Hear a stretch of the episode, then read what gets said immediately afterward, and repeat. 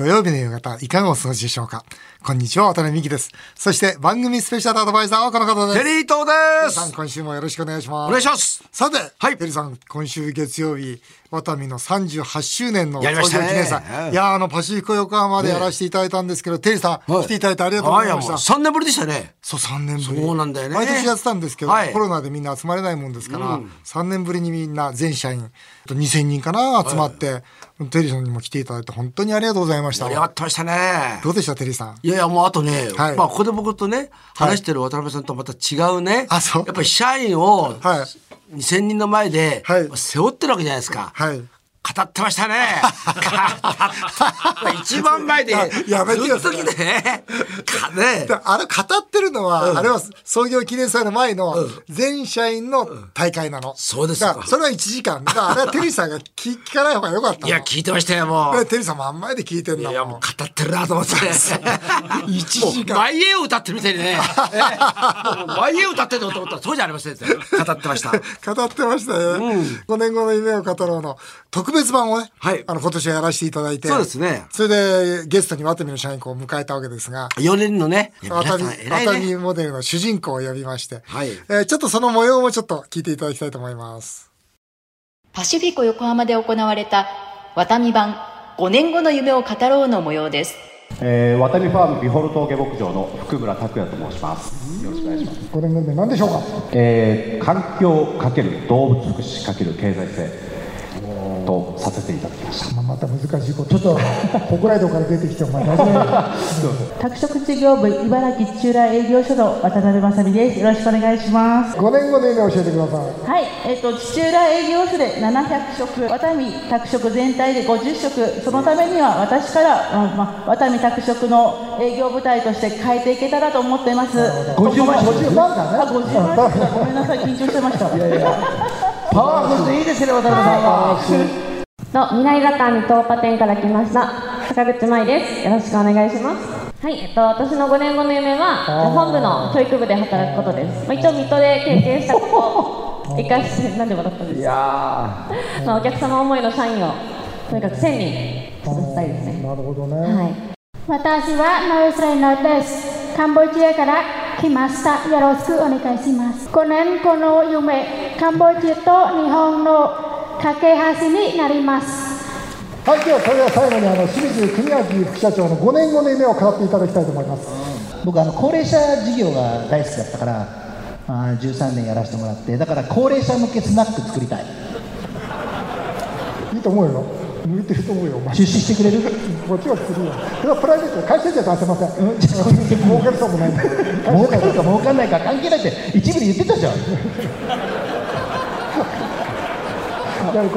高齢者キャバクラってのもありますキャバクラじゃないよ。いや皆さん、はい。まあね、もちろんねその2,000人の前でね、はい。お話しするから緊張していたけど、はい。普段こんなにちゃんとやってんのかっていう感じがしましたよね。本当あの例えばワタミファームのあのビホロ峠はい牧場ね。さん。の方も日に焼けてね、そねそれで本当になんか牛と普段会話してるんじゃないかと思わせるようなそうですよ。実直な方でしたね。300ヘクタールで300頭彼が育ててるんですからね。うん。僕は本当彼と一緒にいた時ちょうど子牛が生まれて、その子牛をこうガンガン引っ張ってで子供が生まれるわけですよ。その時にその、まあ、親牛が舐めて舐めて子供が立ち上がるわけですよ。もう胸熱くなるような場面。なんか映画のワンシーンですよね。そう本当にそう、うん、高倉健さんが出てくる。健さんのね。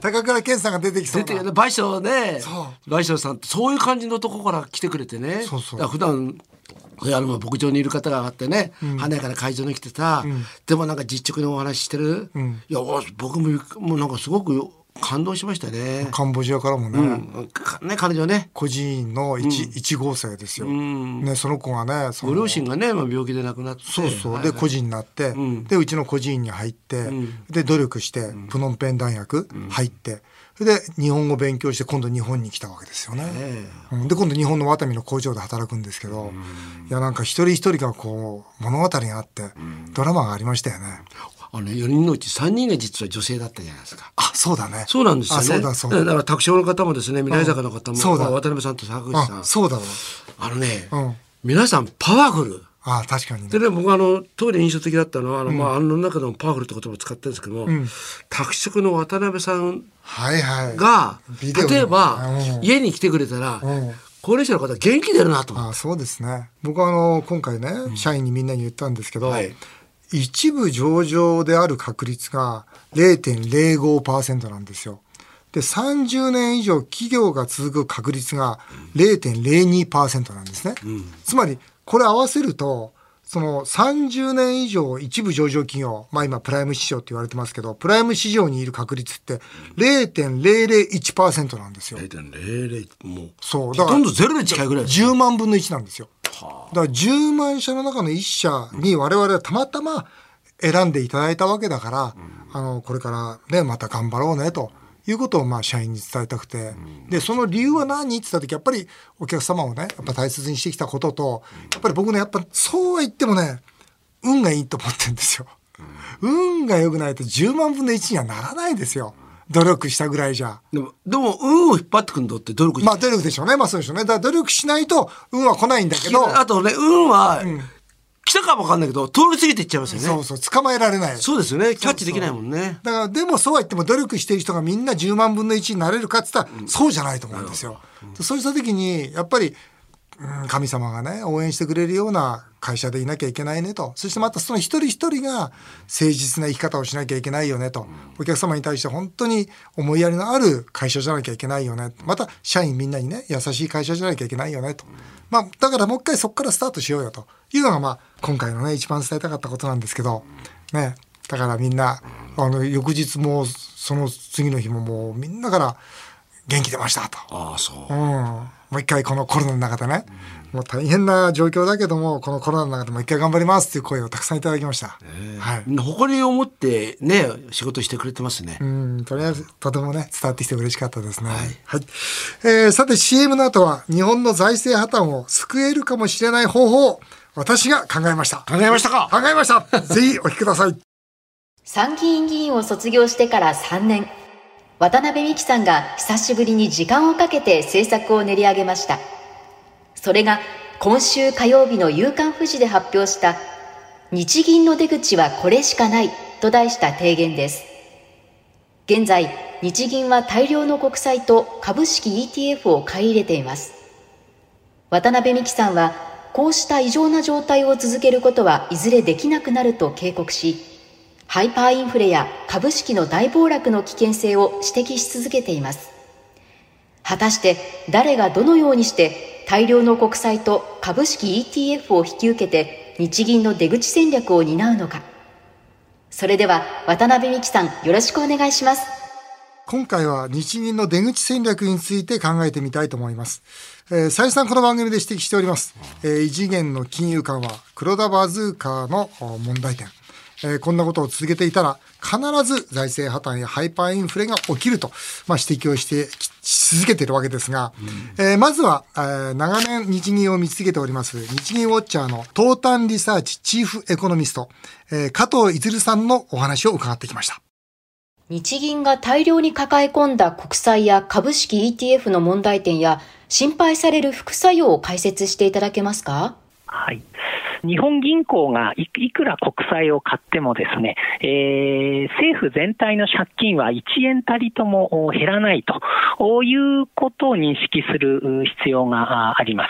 あの、日銀が国債を買うと、その分政府の借金が減るというような、まあ、幻想を得てして抱いてしまいますが、まあ、その考え方は、あの、誤っているということが、まあ、一番大事なポイントにもなってきます。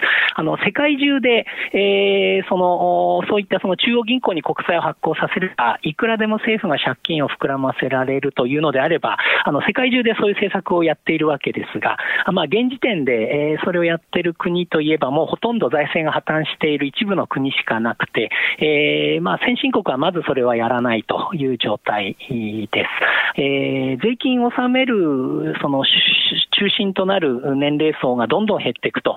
しかし、えー、政府の方はあどんどん国債を発行して、えー、借金を膨らませていくということなので、まあ、これは非常に危険な状況、まあ、いずれその社会保障制度、まあ、年金とか医療保険などがもう持たなくなるリスクというのが、まあ、年々高まってきているということだと思います。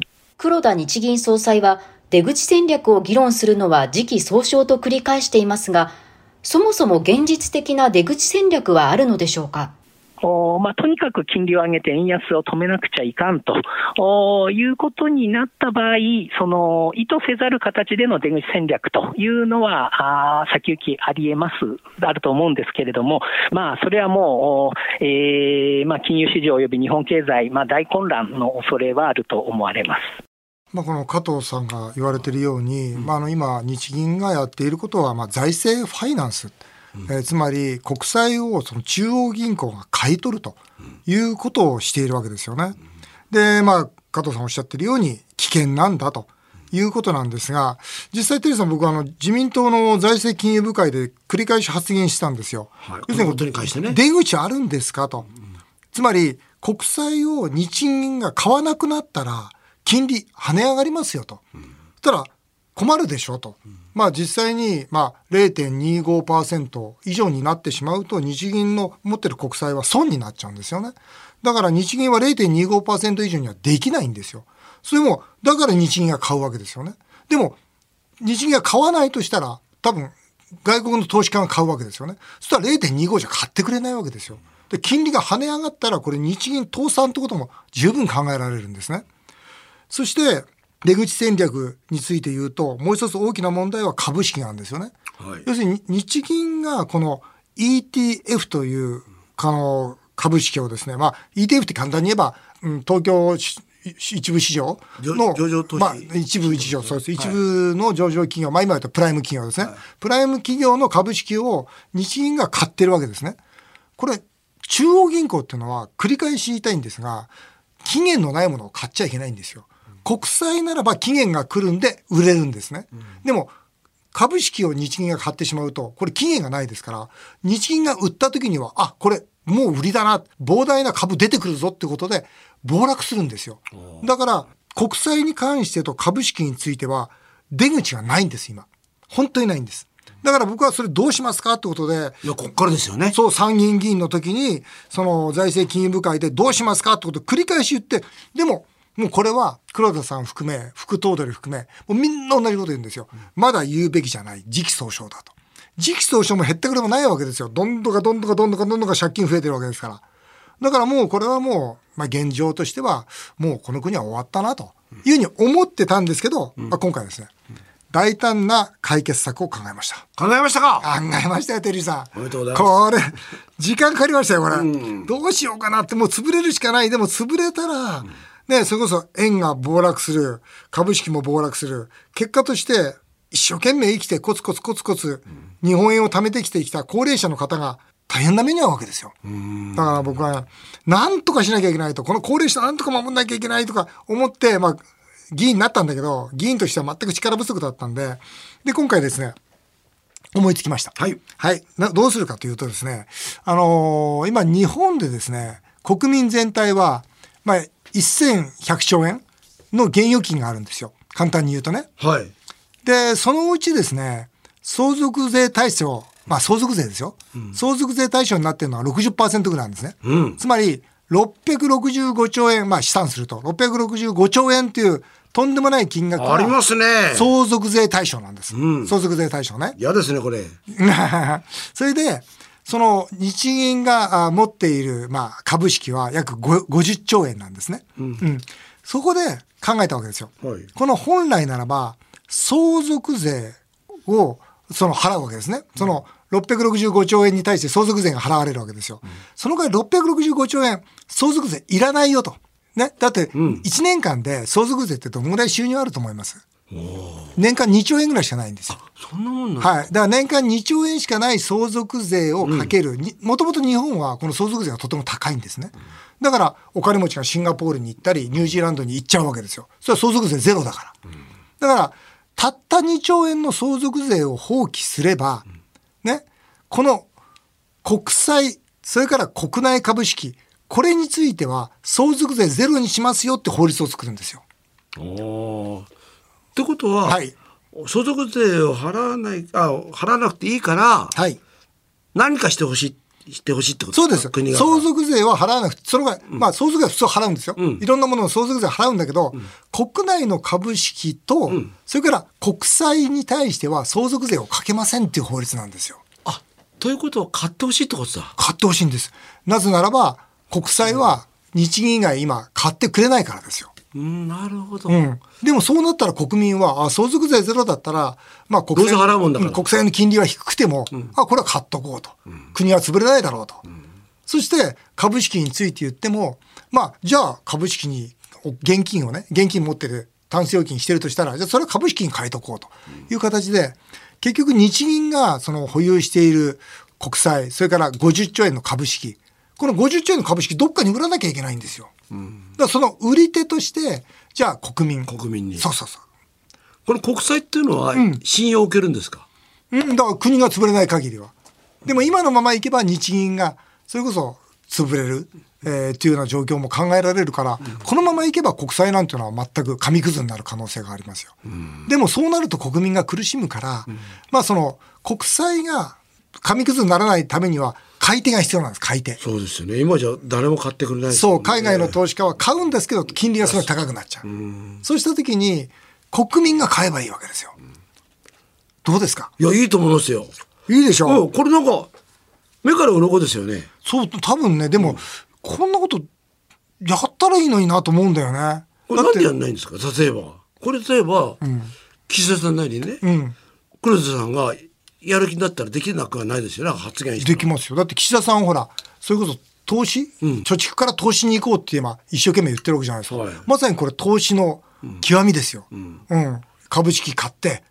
でなおかつ2兆円手に入らない、うん、そうそう。税収は2兆円減ります減りますよそこに対して、うん、えー、入らないのっていう人も出てくあもちろんそうでしょうね。でだって今のこの相続税高い世界的に見て高いって言ってるにもかかわらず相続税まだ取ろうとしてる、うん、これ難しいのは相続税って結局お金を持ってない方がお金を持ってる人たちに対するやっかみがあるわけですよ、うん、だから金持ちから取れよと、うん、だから相続税上げるっていうと政府人気出るんですよ。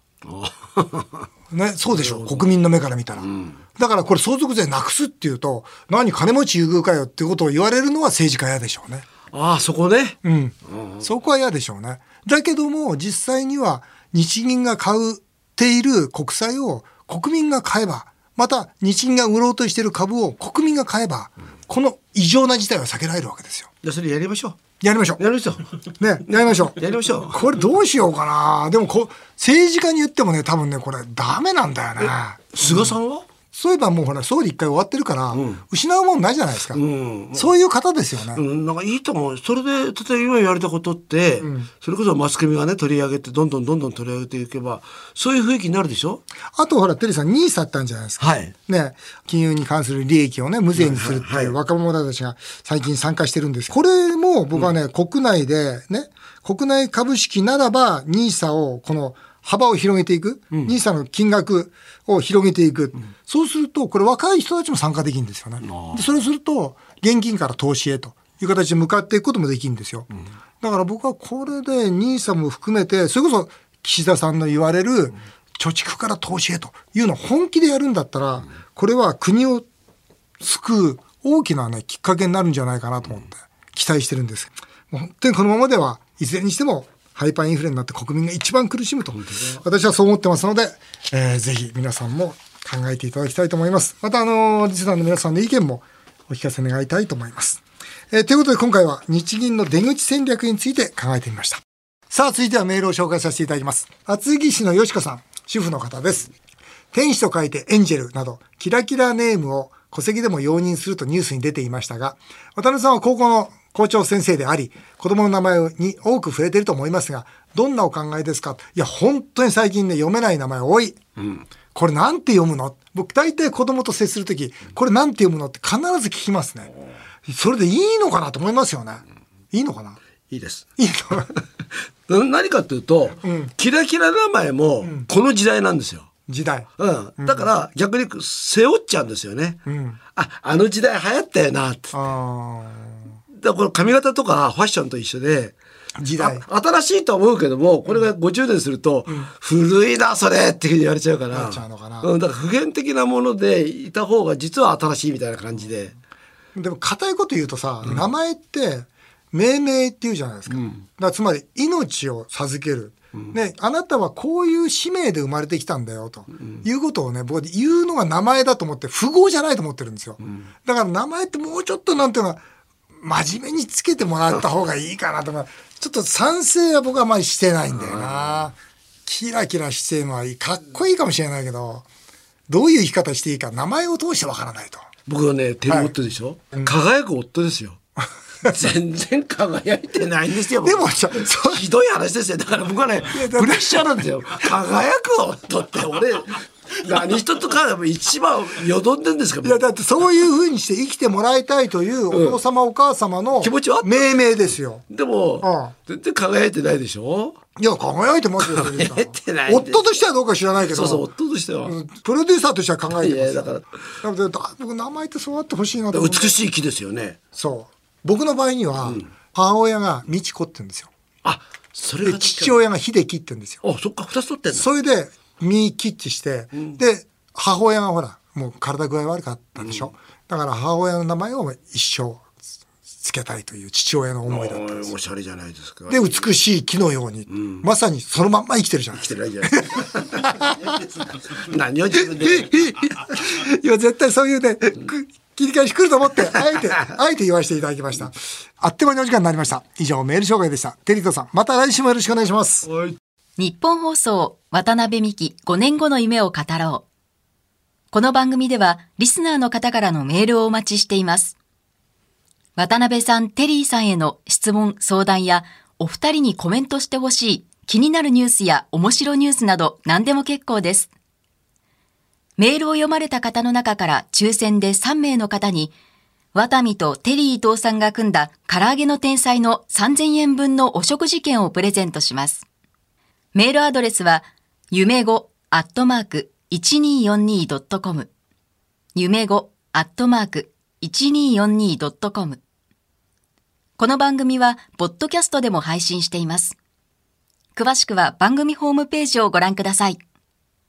そして、渡邉美樹さんの最新刊、論語で学ぶ我が子の夢の叶え方が、アチーブメント出版から絶賛発売中です。全国の書店やアマゾンでぜひチェックしてみてください。渡邉美樹5年組の夢を語ろう。この後も素敵な週末をお過ごしください。お相手は渡邉美樹でした。あなたの夢が叶いますように。